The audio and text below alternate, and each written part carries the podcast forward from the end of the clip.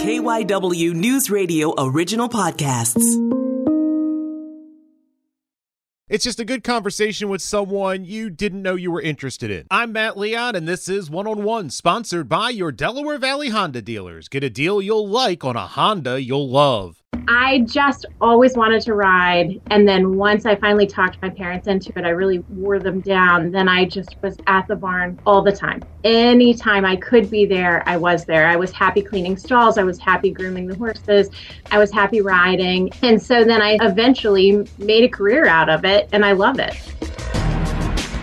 And our guest this week, Cory Kieschnick. She is the Director of Equestrian Sports at Delaware Valley University out in Doylestown. Cory, thanks so much for taking the time. Thanks for having me. So, to start equestrian sports, obviously we are talking about horses, but for people maybe that aren't familiar, kind of talk a little bit about what is under your purview because I know there's the athletic angle that you're dealing with, but also classroom wise. Kind of talk about all your work and it all deals with horses. Yeah, it does.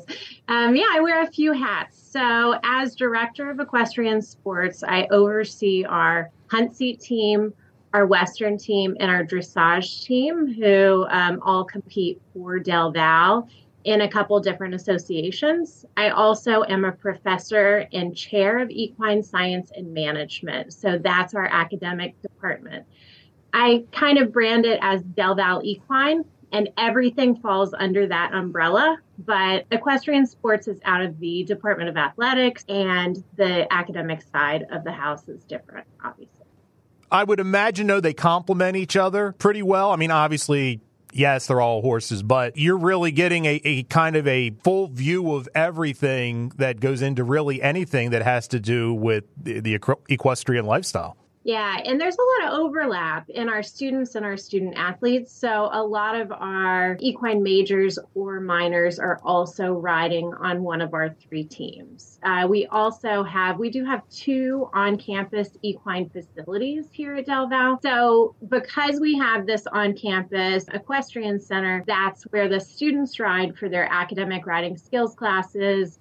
Also, our student athletes practicing here at the Equestrian Center.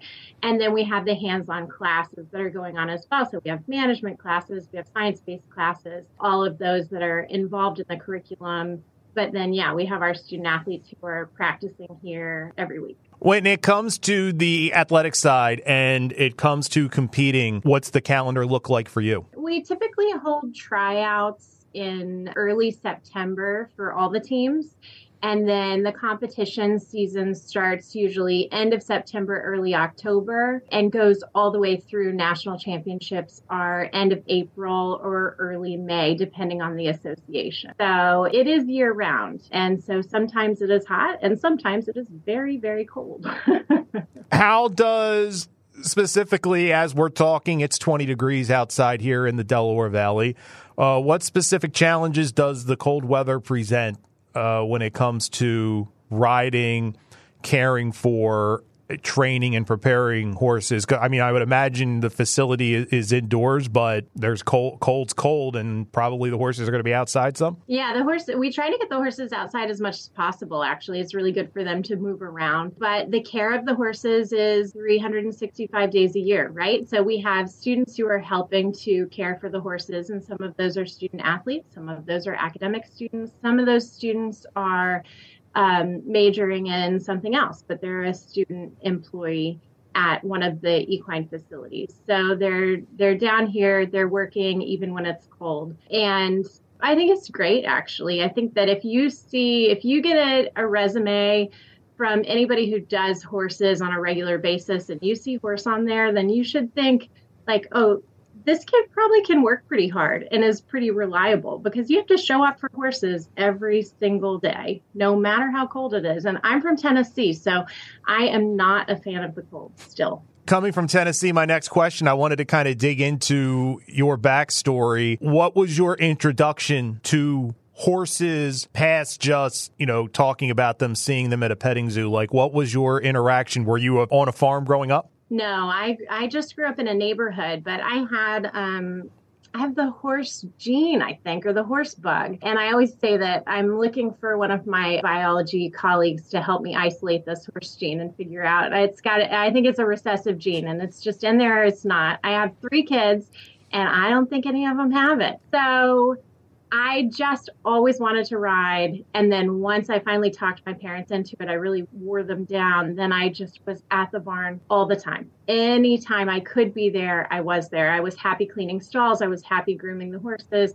I was happy riding anything and everything. And so then I eventually made a career out of it. And, uh, and I love it. I still love it. Did you, from that early point when you fell in love with it, did you always figure this was going to be your career one way or another? It just mattered what it looked like, or was it until you were older and you kind of knew what went into it, saw what the possibilities were for what you could do, that you decided, yes, this is what I'm going to do? You know, I don't know if I really knew that this is what I wanted to do forever. I certainly knew that I wanted horses in my life forever, but I after I graduated from college, then I found this job posting for this position at Del Val, which is why I originally came up to Pennsylvania in 2001. And it was the perfect marriage of horses, coaching, and teaching with kind of a, a regular job, right? Where I'm not all,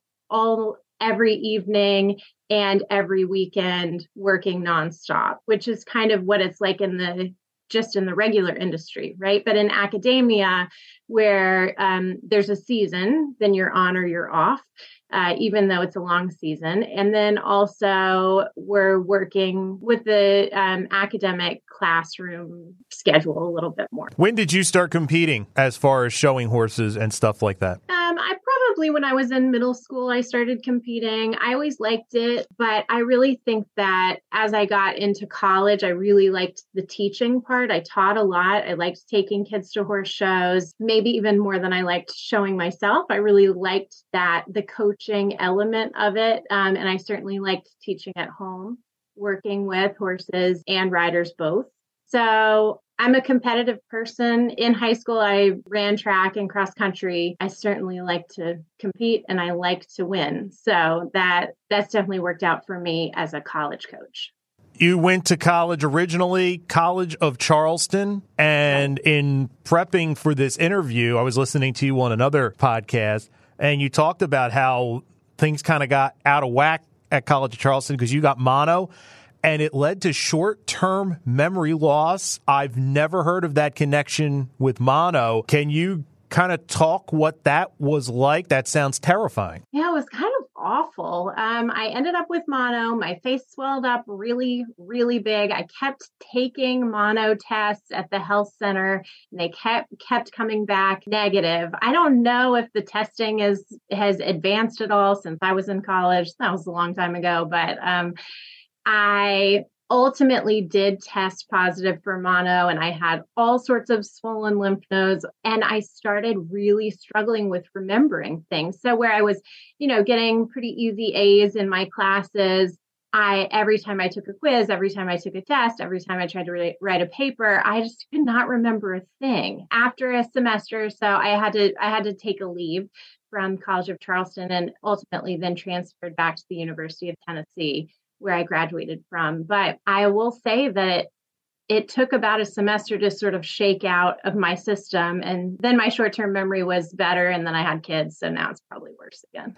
Was that scary at all, though? Because that's just something when that starts to not be there, that I just imagine it is easy to just really, I would start to panic. Like, what is going on? Were you able to kind of work through it? Were there moments of panic with that thing, especially like you said, where it was all, I don't want to say coming easy, but going as it should, and then all of a sudden, life's turned on its head? Yeah, I don't know. If, I don't know if I got panicky. I'm not much of a panicker, but I did get frustrated for sure because I just kept saying, like, no, there's something wrong. There's something going on.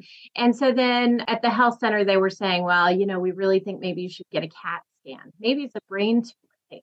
I was like, well, okay. I mean that feels my parents didn't love that when they when they said that. That didn't go over real well. But um yeah ultimately it was just mono. And then i was fine. I watched a lot of real world seattle. How much did you compete in college I, at Tennessee as far as how often were shows and stuff like that? So I only rode on the team at College of Charleston. I didn't the the team at the University of Tennessee was at that point a club team and it was way less organized. And so I ended up really just focusing on teaching. I rode myself, I rode other people's horses, uh, but I didn't compete at the University of Tennessee. So then when I had a chance to come to Del Val and um, get involved in the team, uh, the association that we compete with is called the IHSA or the Intercollegiate Horse Show Association. That's the hunt seat in the Western. The dressage is the Intercollegiate Dressage Association. It's a little bit younger. But when I had a chance to get involved with the IHSA again, when I came back to Del Val, I was thrilled because I think it's such a great organization and it's a great platform and it has a lot of really wonderful life lessons for riders. And it also, that the access is pretty impressive. So you don't have to have your own horse. You don't have to have a ton of money. So it's really accessible to a lot of different people who have had, I would say, varying amounts of riding background. And this would probably be a great point for people who aren't familiar, just so we don't kind of lose them in the verbiage. Dressage, yeah. hunt seat, Western. Can you kind of give us a primer on what each is all about? Yeah, sure. So um, I'll start with hunt seat. If you think uh, you see horses jumping over things, right? That's um, well, it's hunter seat equitation is what it's called. It's based on the position. So riders are judged based on the position and the use of the aids.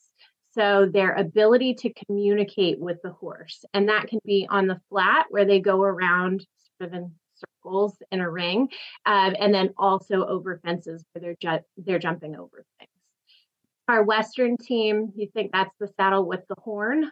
Uh, and so they are riding either on the rail, and again, it's based on the position, it's based on their ability to communicate with the horse. And then also, they do a reining pattern where they're doing some spins, some sliding stops, that kind of thing. Our dressage is a pattern based mostly a pattern based competition. So they have um, a preset pattern that they have to ride. The stirrups are longer, uh, stirrups put, put your feet in. So uh, they're sitting the whole time. They're not jumping over anything at all. So that's that's sort of a nutshell of all three disciplines, just in layman's terms. Do you have a favorite? Yeah, I've I've been the head coach of the hunt seat team for you know 20, 20 years or so um, and that's really where my that's where my expertise lies. I've certainly ridden in all three disciplines uh, western being the the one that i'm the least uh, i've ridden the least but dressage and um, hunt seat i've ridden quite a bit but yeah hunt seat's my it sort of has One of the things, as someone who's gone to his fair share of horse shows, that people need to appreciate is the level of discipline, the level of precision that goes into these things. Because I think you can watch them and you can think somebody did really well, and you get the the scores, and you're like, oh, they weren't impressed at all. Like you have to be on point constantly to excel here. Yeah, absolutely. And I think that a lot of people think like, well, the horse is the athlete, right? And absolutely we have we have horses who we're so grateful for who are so athletic. But the student athletes are also athletes themselves. They're going to the weight room, they're going out for runs, they're doing a a ton of planks, right? They're doing a lot of core work, a lot of leg work and they're they're practicing a lot and they work really hard. So it's a it's a partnership but the cool thing i think about the ihsa um, and also the ida is that these riders don't know the horses. So they're not bringing their own horses they're going to a horse show and drawing a horse randomly at random. So maybe a horse's name out of a hat, or maybe it's assigned numerically, and they don't have any warm up time in the hunt seat in the Western riding. They have to go directly into the show ring and compete on that horse who they probably have never met before.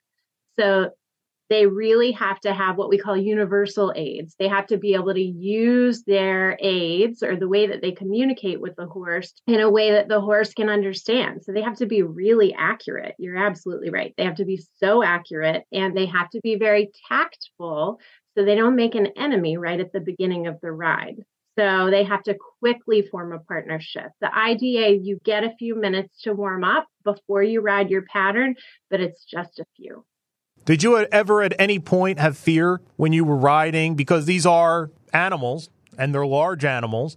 And 99.9% of the time, things go as you want them, but sometimes they don't. And bad things can happen. Like, did you have ever have fear you had to work through, or have you ever had riders that maybe got thrown off at some point and struggled to kind of build back the the courage to to do it again? Is that is that kind of a part of the uh, of the sport here?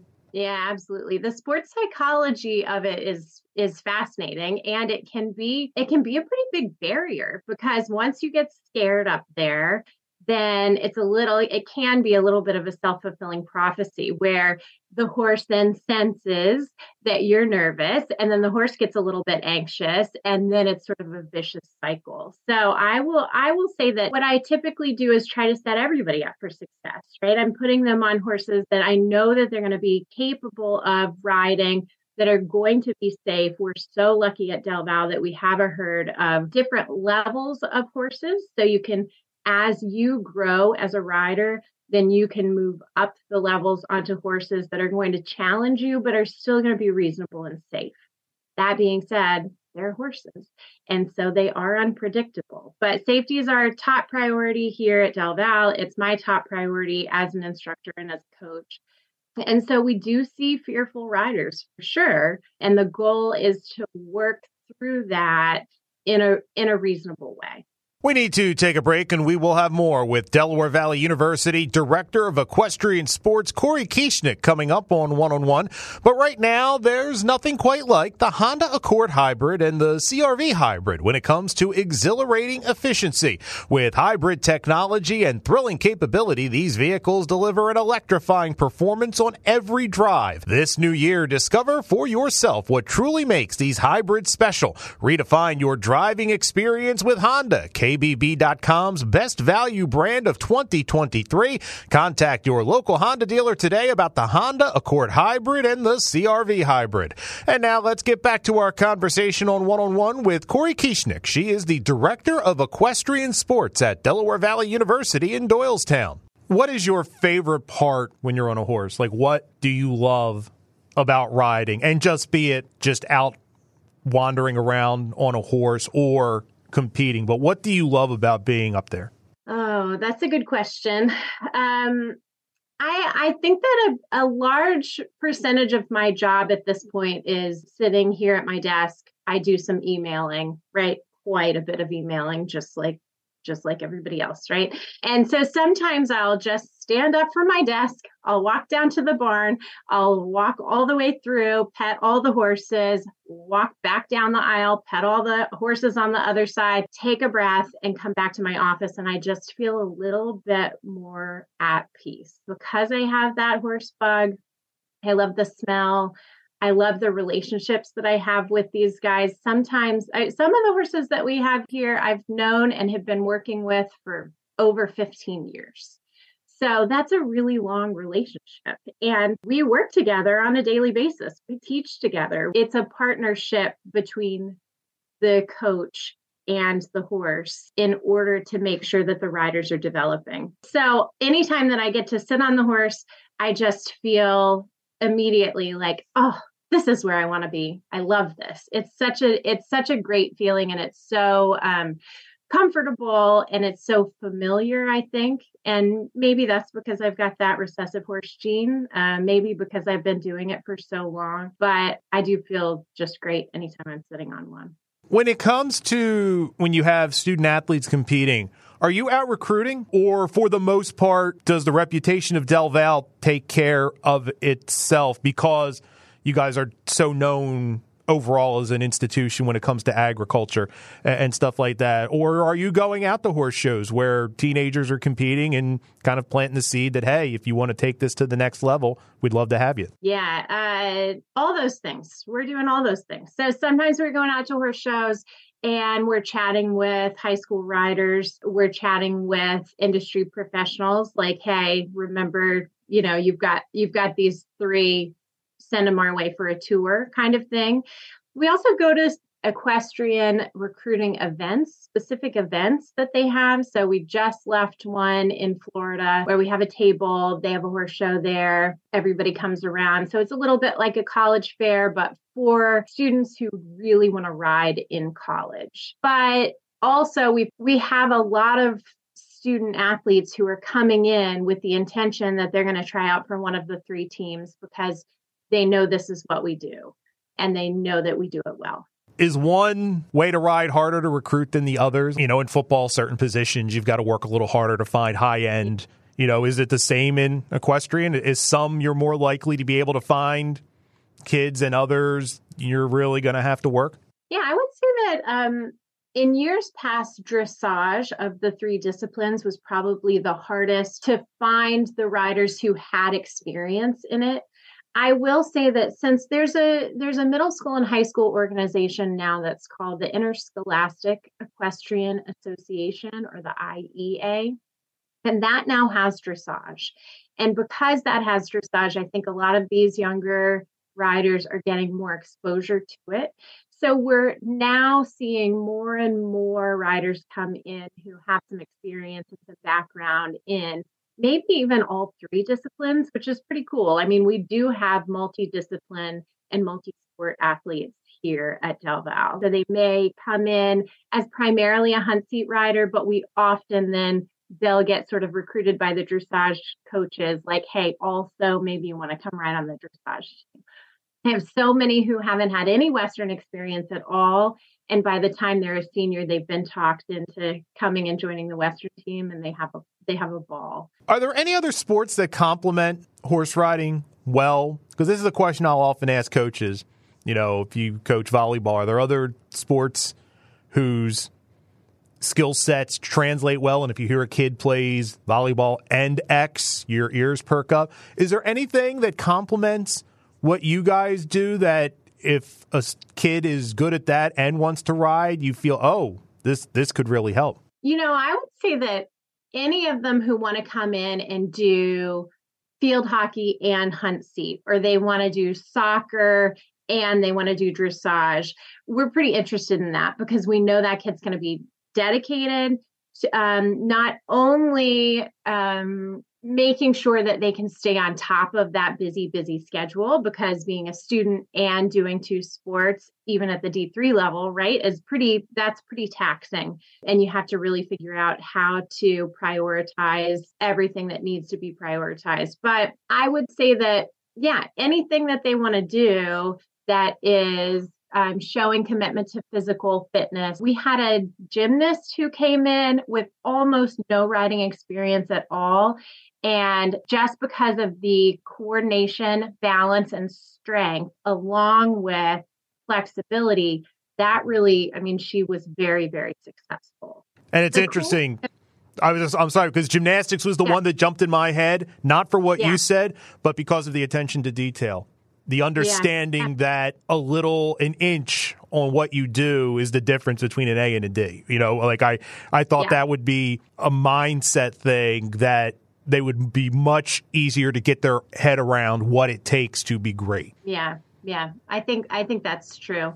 And she yeah, like I said she was very successful. I think that one thing that's pretty cool about especially about the IHSA is that we have student athletes who are competing at different levels. So we have the student athletes who have been who are showing very successfully at an elite level and they're competing against each other in an open division. But we also have at the the very beginning, we have a class 1 an introductory class which means that those riders cannot when they enter the IHSA have had they have to have had fewer than 24 weeks of instruction. And so they're starting from scratch, really. So those riders then are all all competing against each other. And together, the eight classes make up the team. Are there hotbeds across the country of places that you'll look for potential riders? Because, like I said, my experience with my daughter, South Jersey, you know, it's a very rural area and there's a lot of interest in horse shows and stuff like that. Are there hot spots like that? Is that am I right, or is it just because she competed there? I think it's high level. Uh, are there places around the country that, like, when you're putting together where you're going to look, these are the first places yeah. we're going to tick off? Yeah, I would say that the um, our student base is coming from primarily from Pennsylvania, from New Jersey. New York, Maryland, Massachusetts, Connecticut. So, really, Northeast mid Atlantic, some New England. That's where that's where the majority of our people are coming from. But I taught a clinic out in Washington State and had a great conversation with several prospective student athletes from there. So they're everywhere, especially now that the um, IEA is growing and growing and growing, and that's the middle school and high school organization. They really those those riders are coming in with more of a knowledge of what this intercollegiate riding is going to be like. So there are pockets all across the country. You mentioned being in Tennessee, coming to Del Val. What specifically kind of opened the door to Doylestown? Like, was it just something you heard about the opportunity, or did somebody recommend you? You heard about it, looked into it. Kind of, what's the the line that that gets you to Doylestown? Yeah, I the job opening um, was posted, and I applied, and then came up and interviewed that was probably in July and then I moved up in August. So it was quick. It was really it was a quick transition to um, moving up to the Northeast and um, then I I didn't I guess I didn't anticipate that this would be forever for me, but now I've really put down roots and I love it here. But again, I really don't like being cold. So that's the only thing. I just don't like being cold and you mentioned putting down roots. I mean, you're talking 23 years. Was there a tangible moment mentally where you said, all right, I think this is it? Like, I think this is where I'm going to set up shop? Or was it one of those, all right, you're here. I'll probably be here for a few years, and then it's five years, and then it's 10, and all of a sudden you're getting the 20 year pin? Like, was it definitively one of those two tracks? I don't think so. I think it was somewhere in between where I had opportunities to go other places and ultimately decided, no, I really I love the job. I love the students. I love the horses, certainly. So I think that I just kept choosing Del Val. And so here I am. Yeah, 20, however many years later. From the academic standpoint, you're chair of the Department of Equine Science, full professor. What are you teaching? Like, what goes into what makes up equine science? What kind of classes? What are students learning? Well, we have a real focus on hands on learning at Del Val. That is one of the hallmarks of all of our programs. The classes that I teach, I teach a few riding skills classes. So I am teaching that they're getting academic credit. We're reading textbooks, we are watching videos, they're getting midterms and finals, and they're also riding horses. So they are getting academic credit to for the riding skills classes. I teach a pedagogy class for typically it's for the instruction and training specialization students. So they want to teach and train for um, their career. So I'm teaching them, it's an introductory class of how do you teach this stuff? And I would say that a large percentage of the time we spend on and how do you make it safe, right? How do you teach it? How do you make it safe? But the students are learning all sorts of things. We have an equine nutrition class where, yeah, they're in the classroom and they're they're learning from a textbook and from an instructor, but they're also coming down and analyzing the horses. They're looking at feedstuffs, they're looking at hay, they're looking at what we call body condition score, how how thin or round are the horses and what's optimal for that specific horse for his specific job. We have breeding classes. So we have a, an on campus breeding center. We have foals or baby horses every spring. We actually will have foal cams this year so the general public can get online and watch the babies be born, which is pretty cool. Um, that's a partnership with the uh, Pennsylvania Horse Racing Association. But those students are not only learning all of the steps about breeding, but they're also there when the foals are born. So they're getting the hands on experience and that comes in that goes in tandem with the theoretical knowledge that they're learning. And i got to imagine that having kind of this soup to nuts experience where you're learning all these things just makes the ability to compete even higher because there's an appreciation for what goes into everything, how important everything is, and not that you can't just have success by, you know, riding constantly and learning, but kind of having this deep, marrow deep understanding of the entire picture, I think almost it just has to help make you a better competitor, now. Yeah, absolutely. I think we're I think we're turning out really well-rounded equine professionals, and that comes into play when they're competing. Sometimes um, at the end of the day, or even at the end of a class um, at the horse show, the judge one of the approved tests is to ask a knowledge-based question and I think that we we often come out on top on those because they do have the theoretical background from academic classes or just from being in this environment. So even if it's not as even if it's a student who's a bio major or a wildlife major or a business major, which we have all of those on the teams. Even if they're not an equine major, they're still in this environment where knowledge is important learning is important and it's important to not just be able to ride the horse but to know about the horses. What do you feel, purely from the coaching standpoint, is the toughest thing to get a kid over the hump for? Like, is there a, a certain aspect that is kind of the, the toughest to become really good at? Is there one thing or one or two things that are just only the best of the best can really get this at a high level? Well, I think maybe one thing is teaching feel. So just the connection between the hand and the horse's mouth through the reins. Teaching feel is pretty tricky. And so for a rider who's a little bit more of a novice rider moving into more advanced classes where they're being asked more technical questions, having that connection is really important. And that's something that takes a lot of hours, it takes a lot of practice. So that's one thing. And then I think just like you have star athletes in all other sports where you say, like, there's just something a little special. Like, we can say all of the things that this kid is doing correctly. We can say, like, yeah, you've got these, you know, this ratio for your arms. You've got, you know, we can do all of the biomechanics of it. But I think that it also comes down to like there's just something a little special. And so sometimes you end up with those riders, and that's pretty cool. If you have one who has that just added sparkle, just a little bit of something that the judge always wants to look at. Favorite part of what you do? Oh, my favorite part is the relationships for sure, hands down. So I love meeting them when they first come in, seeing them develop. I love going to weddings and hanging out with all of their former teammates. Um, I love going to baby showers. I love getting the phone calls. I love getting the messages. I love that part. But I also think that I really love watching them come together as a team. It it is unless you're doing the IEA stuff, it is an individual sport. And so for them to be able to turn that individual sport into a team sport in college riding, some of these students who haven't had the opportunity to really be part of a team then they get all of the benefits from that. And that's pretty cool to watch, seeing them mesh as a team, seeing them really kind of figure it out. And sometimes the way that the scoring works, you know, you have to be happy that somebody just beat you in your class because it ultimately is better for the team. And that's hard.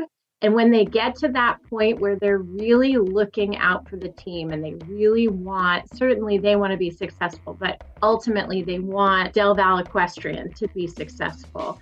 I think that's a great life lesson. I think there's so many great life lessons in college riding. Cory Kieschnick, thanks so much for taking the time. Yeah, thanks for having me. And that will do it for this week's episode of One on One with Matt Leon, sponsored by your Delaware Valley Honda dealers. Get a deal you'll like on a Honda you'll love. Many thanks to Cory Kieschnick, Director of Equestrian Sports at Delaware Valley University, for being our guest this week. Now, if you like the show, if you listen on Apple Podcasts, could you do us a favor and leave us a rating and a review? We would really appreciate it. You can follow the show on the platform formerly known as Twitter, now known as X at One on One Pod. You can follow me there as well at Matt Leon 1060. Thanks so much for listening, and be sure to check us out again next week when we bring you another conversation with someone you should know more about.